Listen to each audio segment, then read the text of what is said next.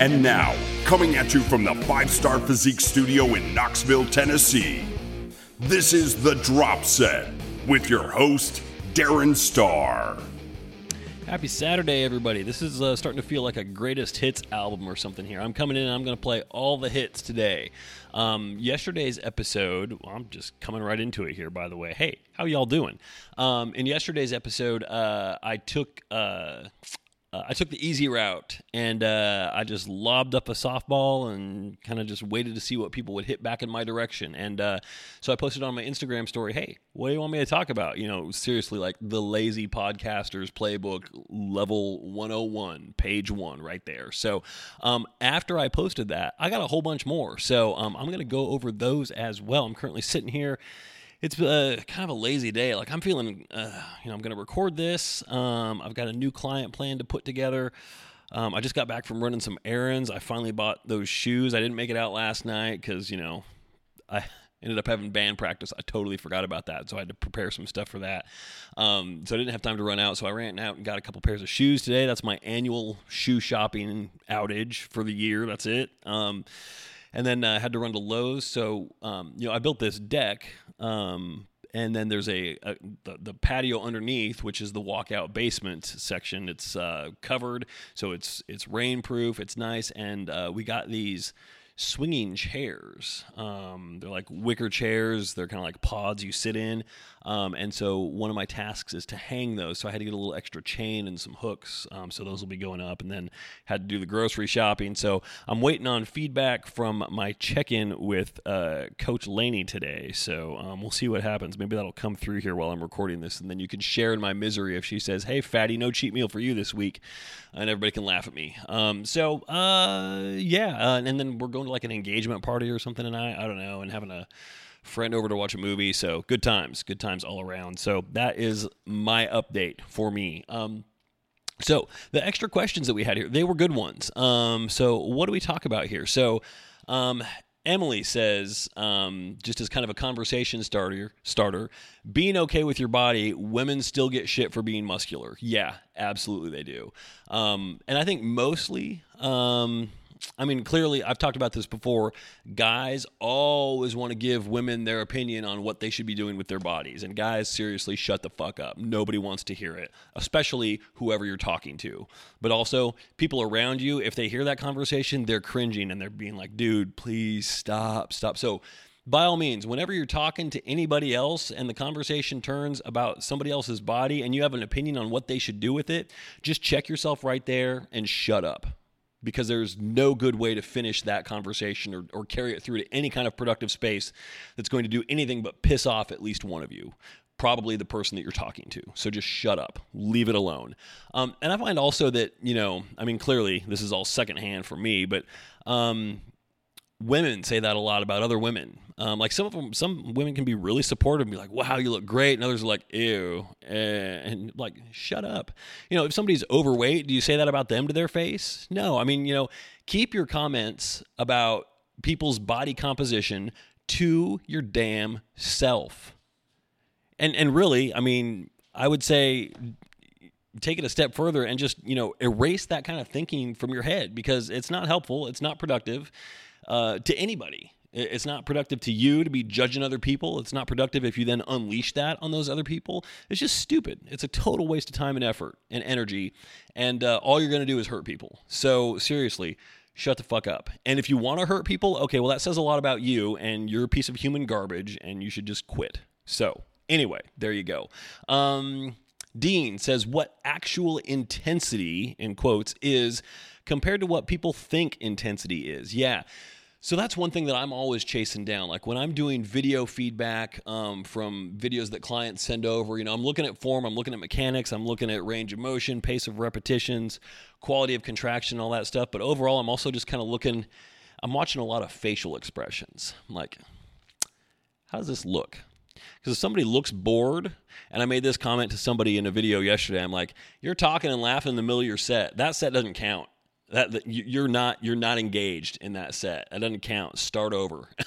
no, no. I've, I've been there before, and you might think you're in the groove, but as soon as you start moving your mouth and having a conversation with somebody, you, you're completely you've completely lost focus on what matters, which is making the muscle work. And if you go into autopilot mode on any exercise at any time, uh, you're, you're spinning your wheels. And it sounds like, wow, God, that's kind of a high standard. Yeah, bodybuilding's hard and building muscle is hard and retaining it on a cut is hard as well. You got to be focused and it is mentally exhausting, but it's what you got to do every single day.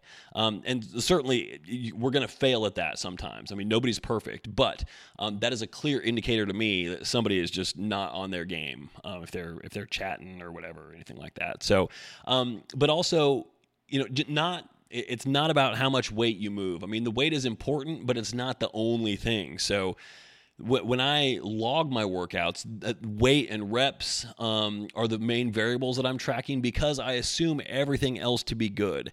And you know, I made some notes in my arm workout yesterday. I was doing a uh, a close grip bench press um, in the Smith machine for triceps. Um, and you know, the target was like 10 reps, and I put some weight on there, and I was moving it. It was hard, and I was like, I'm pushing, I'm pushing, I'm pushing. I'm like, this is a chest exercise. My triceps are completely unengaged here, completely. And I looked at the video. I'm like, well, it looks fine, but they were not feeling it. They were not feeling it. It was a complete wasted effort. And I thought I was into it, but that's just the thing where, you know, just because something is intense or hard, like the weight was heavy, those reps were challenging, it wasn't challenging in the right way. You know, I did chest the previous day, so it was already fatigued. It's trying to recover. I don't need to be throwing additional volume at it on arm day. So, um, what I need to do is adjust the weight downward. I'm going to adjust the reps upward because it's a movement that I've had great success with before. I love it. Um, but for some reason, yesterday, just because of the rep range, I was focusing less on tempo, less on squeeze, more on weight, and it became counterproductive completely. So, um, the ultimate thing that matters when it comes to intensity is quality of contraction, full range of motion. I mean, unless you're aiming for partial range of motion for a good reason, um, and muscular fatigue and tension. That's it. And I can see, like, if there's tension in the muscle, I can see it. And it's not just about, you know, um, is there a pump? But it's you know do things look engaged? Are you maintaining tension in the muscle on the negative? Are you controlling that? Um, are you can i can i see in your head can i see the gears turning that you're actively trying to feel the muscle working? And you know as the muscle fibers lengthen back out are you trying to fight that and keep a little bit of tension in there knowing that you still have to release for the rep so that it actually you know the negative isn't just endless um, that kind of stuff that's what i'm looking for and that's what intensity is it's not about how much you sweat it's not about what your heart rate is it's not about how many calories you burn for a lift, good Lord, Lord knows that is the last damn thing I care about as far, as far as a lifting session. How many calories you burn, completely and totally irrelevant. That is not the point at all. Um, so in, intensity is muscular fatigue. It's tension. Um, and you you can usually measure that also just by overall pump, amount of blood flow, um, and just how things move and how things feel. So it's a little bit more vague and arbitrary than just like how much are you burning, how much are you lifting, and that kind of stuff. Um, Bob says this is a fun one. Classic physique shorts versus old school singlet bikini. So uh, singlet, I think I think of the singlet is like a powerlifting thing that like covers your torso as well. So I'm to just go with like old school bodybuilding trunks versus the classic physique trunks. I tell you what, at this stage, and part of it's because I don't watch a whole lot of like contest coverage for pro bodybuilding shows just because it's not really stuff that's relevant to me. I don't really care all that much about it. Um, but uh, when, and, and so because of that, when I see guys in the old school trunks, it already at this point is like, well, that looks kind of weird. you know, it's like it's like the classic physique shorts have kind of become the norm, or at least in my head. Maybe because I don't want to see any more of that on oh, any more than that on most guys. Like that's sufficient for me. I'm cool with that. Good. That looks normal. It's it's okay. That's kind of how they've been doing it in Europe for a while. So um, I'm I'm down with the classic physique shorts. Absolutely, completely. Um, that being said, I still have my bodybuilding trunks, and I gotta. I, I tell you what you put those things on in the off season and you're in for a shock. Um, and, and, you're going to be like, okay, and I officially quit bodybuilding now. I'm done. Uh, lights out, game over. I'm, I'm done. I'm going to retire. Hang these things up. And by hang them up, I mean set them on fire, burn them, and just throw them in the trash can and put the lid on it.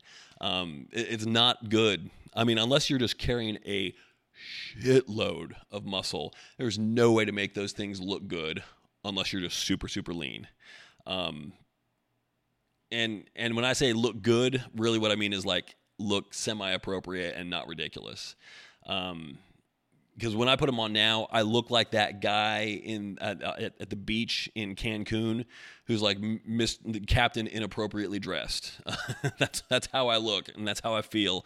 Like uh no, no. I went to take uh, take progress pics um, a few weeks back, and I put those on. I'm like, yeah, no, that's not going to happen. We're going to find something else. So um, I think uh, you know if if I do get up on stage again, it will be in classic physique. So I think I'm going to take those things and uh, chuck them. So it was a, a worthwhile investment, but uh, it's it's time to retire those things, in my opinion. I ain't down with it, no sir. Um, let's see. Uh, I always like to get the full Oh, geez, Louise. Hold on a second here. Um, oh, how do, how do you get somebody's username out of this? That's the big question. So uh, here's what we go. I'm going to back all the way out because I don't want to just give a username. I want to be like, okay, who is um, who is this person? So I'm I'm looking up, and something tells me I'm going to be in for a bad time. There it is. Steve. Steve, yes. Um, Fat Fit Shred on Instagram. Steve, thank you. Um, he says, now where to go? I got to back all the way out here. And oh, man, I'm a mess. I'm an absolute hot mess today. Good thing it's a day off. That's all I can say. Um, Steve says, V taper, genetics versus specific exercises. Great one. Yeah. So, you know, V taper is uh, comprised of, of two, two main components it's how small is your waist, and then uh, well, three, I guess. How small is your waist? What kind of lat development do you have? And then what kind of shoulder development do you have? So, two of those factors are largely genetic, um, and that's waist. Like a lot of people just have a blocky, thick waist, and that means that your V taper is never going to be your strong suit. No matter how much you develop your lats and your shoulders, it's always going to be tricky. Um, now you can do it. It's just you know nobody's ever going to look at you if, if you've got kind of a thick waist. Nobody's ever going to look at you and be like, "Wow, check out that dude's V taper. They're gonna be like, wow, that guy's got a great physique. But look at the V taper on the guy next to him. You know, I mean, it's, it's that kind of thing. So, um, if you've if you've just got a naturally thicker waist, there ain't nothing you can do about that. Waist trainers, blah blah blah. Screw that crap. No, no, I'm not a fan of waist trainers at all. Um, it, it's not going to actually manipulate your your the, the construct of your waist at least well and if it does it's not necessarily something that you want done for aesthetic purposes. Ask all the people who wore corsets in the uh, victorian era how good that worked out for them. Um, and for people who say oh it's not a corset. Yes it is. Shut up. Um, so the, the other thing that is uh, genetic is um, is your uh, clavicle width you know how, how wide are your shoulders in, in terms of bone structure? Um, again, nothing you can control at all. So, you know, I'll, I'll randomly just, you know, I'll, I'll get pictures from people who are like considering, you know, they, are like, I think I want to compete. I just don't know what to do. Um, or like, I want to do a, a show. I want to compete in bikini or something like that. And then they send pics and it's this it's this frame that's fairly slight but just has these incredibly wide clavicles and i'm like if you don't compete in figure, it's a travesty because look at that. I mean, come on, come on. So at some point, you've just got to kind of roll with your genetic gifts, and you may want to compete in bikini, but I'm going to tell you, like, you know, you can, but look at this. You are built for figure, totally, completely. I mean, you know, when we're born, you just roll the dice, and then some things you just get, and some things you don't. And if you get that, and especially if you get like a, a tight, narrow waist with that as well that's money, and there's uh, there's there's no amount of training that can match that. Now, if, if you take two people um, and, and you take somebody who has great genetic gifts and a lousy work ethic, and somebody who has very poor genetic gifts but an otherworldly work ethic, I mean, yeah, we can kind of see some things balance out here. But then if that person with the genetic gifts kind of steps it up and they just kick it into overdrive, no, no, sorry, it's game over at that point. Um, it, it's that that's one of the big things that one of the big problems that I have with bodybuilding is there is, you know, yes, hard work is a part of it, consistency is a part of it, just you know, your ability to sustain what you need to sustain for long enough to get up on stage is part of it but so much of it really is just genetics how you were born and why is that a comp- why is that part of a, a judging system in any competition it's stupid so I think this the whole thing about you know having this ideal shape that we're trying to work towards and and judge based on. I mean, so much of that is out of the control of all of the people who are up on stage. So I, I, would love to see something that rewards more just like you know development, conditioning, and symmetry, rather than a particular uh, aesthetic like on a silhouette, um, which I I realize is a a really really hard sell when we can't even get judging right for what we have established right now and like okay well let's make it more ambiguous and try to ignore certain things i know it's not going to work but boy i would love to see that though um, now, when it comes to the the other elements of V taper, so lat and shoulder development, yeah, um, you take somebody with you know moderate, um, moderately wide clavicles, and you put some uh, put a killer set of delts on them, versus somebody who has a really wide clavicle and is so so delts. I'm, I'm probably going to give it to the. Uh, I mean, you know, I realize we're dealing with you know imaginary things here, and we're just visualizing it. But I think that the person with really great delt development um, could very well have a leg up in that department. So um, yeah, genetics matter, but uh, you can work around it to some extent. And also, V taper is just one component, and also a lot of people can pull it off like from the front, but less so on the back. Um, you know, you can have the greatest genetics in the world, but if your posing sucks, ain't nobody going to be able to tell you've got great genetics. Um, and also, you've got so many other factors like you know legs, just overall thickness, density, muscle maturity, conditioning. So, just because you're not genetically gifted with great um, attributes for a, a V taper, yeah, you can work around some of that to some extent, and there are a lot of other things that you can focus on as well. But good question though, good question. Um, Tyler says fad diets. Yeah, um, I don't have a whole lot to say about that one actually. like, yeah, um, fad diets are fad diets for a reason. You know, I mean, they come and go because um, they sound good, they sound appealing, and rather than just talking about like big picture fads, like cultural fads, like, oh, this is popular in these years, and then this is popular in these years. You know, they're also fads on a micro level because most people will adopt them for a certain amount of time and then have whatever their experience is with it, and then they will quit it, it because, you know, a, a diet, as I mean, I'm preaching to the choir here, but a diet is not necessarily something that is sustainable. Um, what is sustainable is a lifestyle shift, and that does not necessarily mean that you're doing all the all the you know an aggressive cut or eating 100% clean all the time, but you're focusing on you know food as fuel um, and less on food as you know something that exists solely to satisfy cravings or as a reward system for something. I think that's probably the, the most positive way to look at it. Um, now there are all kinds of dietary strategies, and I think you know in bodybuilding circles most of those have been established now for long enough that we don't call them fads. So you know a, a ketogenic, um, I wouldn't call that a fad. That's got established science behind it. Um, you know, it's not necessarily suitable for everybody, but it is nonetheless. I wouldn't call that a fad diet. Um, high carb, carb cycling, same thing that's been around for decades. Um, it's fairly established. Um, carb backloading, uh, intermittent fasting, uh, macro based dieting, flexible dieting. Um, you know, there was a time a few years back when you might have considered that a fad, but not anymore. I think it's it's it's here to stay just because there's been a great body of evidence that shows that um, uh, shows that it works.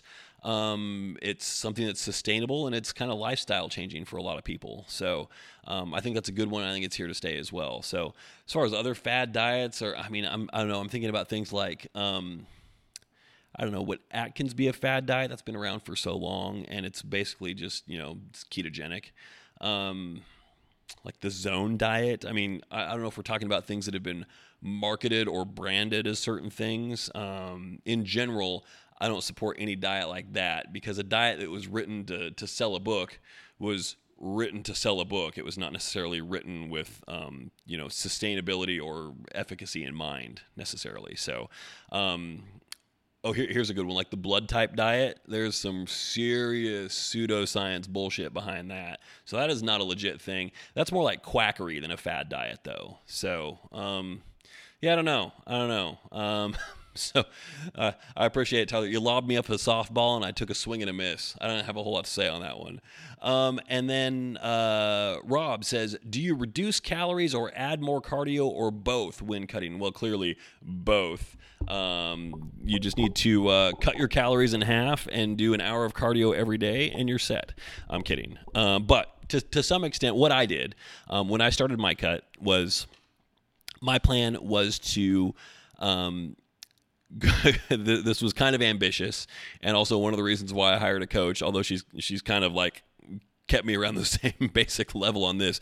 I went from doing no cardio, so I started my cut at the beginning, uh, end of July, um, and I think the I had done since I don't know, like February or March, I'd done maybe like two cardio sessions. So I was the poster child for fat and lazy off season, no cardio. Um, and then so I said, hey, you know what? It's cutting time. I'm going to do 25 minutes every single day.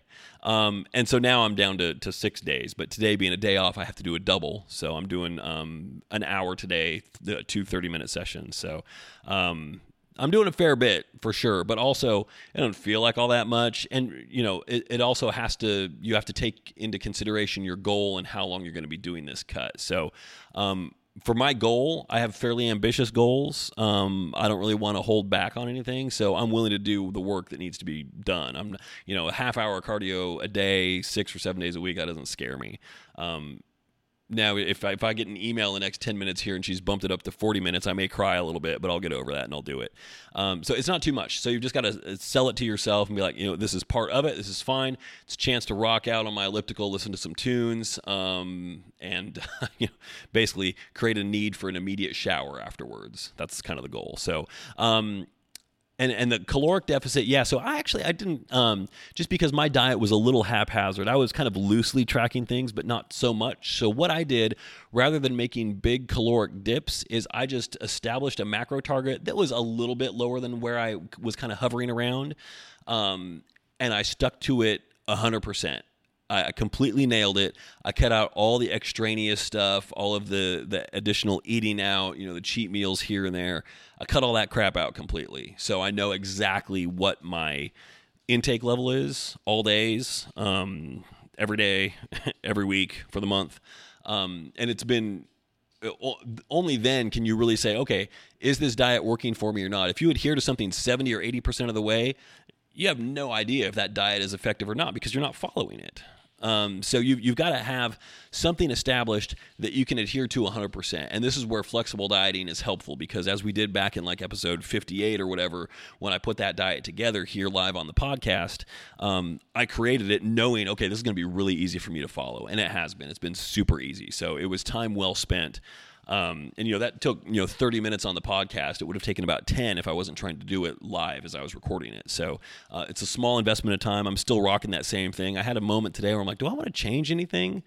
Any, you know, move any, uh, switch any meals around or anything like that? I'm like, nah, I'm good. I'm good with it. So, um, uh, so you've got to be at, at some kind of a deficit, but when you add in cardio, suddenly you, your intake, if you're if you're at maintenance levels and you're not doing any cardio, and then you start doing cardio suddenly if your diet stays the same you're now at a deficit because you're burning you know two three four hundred calories more per day. So um, you create a deficit through one or both um, typically a combination of the two just because there's a lot of value in doing cardio increasing your conditioning as well. Um, but you, you don't want to be too aggressive on a diet because it's not going to be sustainable in the long term. Um, and you could certainly, you know, let's say you, you know, for me, I'm currently at about 2,500 calories ish, something like that. Um, and if I was to drop it down to let's say 1900, okay, I can survive on 1900. I can perform on 1900. Eventually, sometime between now and the next 12 weeks, I'm going to plateau. What do I do then? You know, do I, do I want to cut it down to 1800? Keep in mind, I weigh 200 and, 211 pounds. So, do I want to be on, running on 1800 calories, 1700, 1600? If you drop it too low and you get stuck, what is there to do? You know, there's only so much you can do. I mean, with a little creativity, you can kind of work your way through it, but it's best not to paint yourself in that corner. Um, so, don't get too aggressive with the diet. But the biggest thing is follow it 100% because it's only when you're 100% following it that you know how effective it is or isn't and then you can intelligently make some decisions. And and i would say also at this point i mean clearly i am not in control of my own destiny at this point. I've hired somebody to control that for me so i don't have to think about it. But if i had my druthers right now um, and we decided okay we need to step things up a little bit and somebody said you know what do you want? Do you want fewer calories or more cardio? I'd be like fewer calories please I can handle that because my appetite right now is fine. I'm at 2,500 calories. Like, knock me down to 23, 2,200. I'm cool with that, and we'll keep the cardio where it is. so, um, but yeah, not my call. But you've got to create a, a, you know, you've got to build a greater deficit one way or the other. So, hopefully that helps a little bit. And I think, unless, hold on, was there anything else that came in while I was recording this? Um, uh, oh, yes. Yes. Um, nine minutes ago, Taylor, thank you. Um, she said, What do I think of Bret Contreras and his research training philosophies? I think he thinks way too much about butts. Way too much, but somebody's got to. Um, I haven't studied his stuff deeply, but I've read some of his stuff a while back, and it was all. It, it was solid. It was solid. I think he runs the risk of getting just a little too deep in the weeds with all of his, like, you know, stimulus electrode testing and all that. Like, you know, the, the other thing is muscle activation has as much to do with your brain as it does the mechanics of a movement. Like, how much does a movement click with you? I had this conversation with uh, Laney, my coach, yesterday regarding that close grip press. Um, it's something that worked really well for me in the past. Um, I, I, really liked it, and I felt like my mind muscle connection was great, no issues there. And for some reason, I was struggling with a little bit and and she acknowledged she's like yeah sometimes i feel that way too and i always feel like you know press downs are more effective. That's the thing. I mean you know you could do electrode stimulus testing on both of those movements and it may be that the close grip bench press is you know is uh, statistically um, uh, more effective uh, by some significant measure. But that doesn't mean it's going to be true for everybody you know, not everybody has um, an equal ability to perform a hip thrust and feel a maximal contraction in their glute. For a lot of people, their hamstrings want to take over. So I think in general, his philosophies are good. I think some of his bread and butter movements are good as well. Um, I think. Uh, I, I am more about hey you know what let's mix it up and let's you know uh, if we're gonna work glutes let's try a whole bunch of different things and it's kind of the equivalent of let's throw some shit at the wall and see what sticks see what really feels, uh, what feels the most effective, and then um, we're going to hammer that. And, and we're going to roll on that. And we're going to try and improve the others as well and see if we can troubleshoot mind muscle connection on some of the moves that feel like they have less engagement and build it up from there.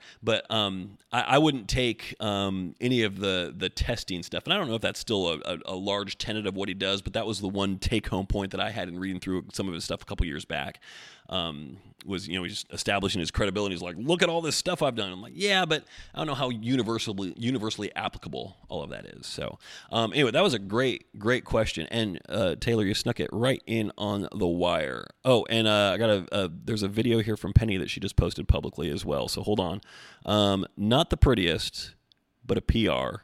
Rack pulls 295. Oh, let's check this shit out. Hold on. Is that slow motion video? I kid. I kid. No, that is great. Holy crap. Said 295 for one. We're going for a second rep here, I see. And yeah, that doesn't look like it's happening. Nope. Not bad for being 10 weeks out though. That is uh that is kick ass. Uh and then somebody says, "Are you competing for heavyweight lifting? I'm concerned you are hurting your back and knees." Ugh, people. I, I know people are just trying to be good and helpful, but you can do rack pulls and not injure yourself. It is possible. So, um, I, I could say something else really ugly there, but I'm just going to leave it at that. So, um, okay, that's all I got for today. So, peace out. I got a phone call to make here. I've got a plan to write up, and then I've got a nap to take and some food to eat. And uh, once I get my check in back from my coach, maybe some tears to shed or uh, maybe a victory dance to uh, to bust out, depending on what happens. So we'll see. I'll keep you posted on that. So appreciate everybody for hanging in there. I'm going to sign off for the weekend now. I'll catch up with you next week. Hope everybody, hope everybody has great one and uh, be in touch.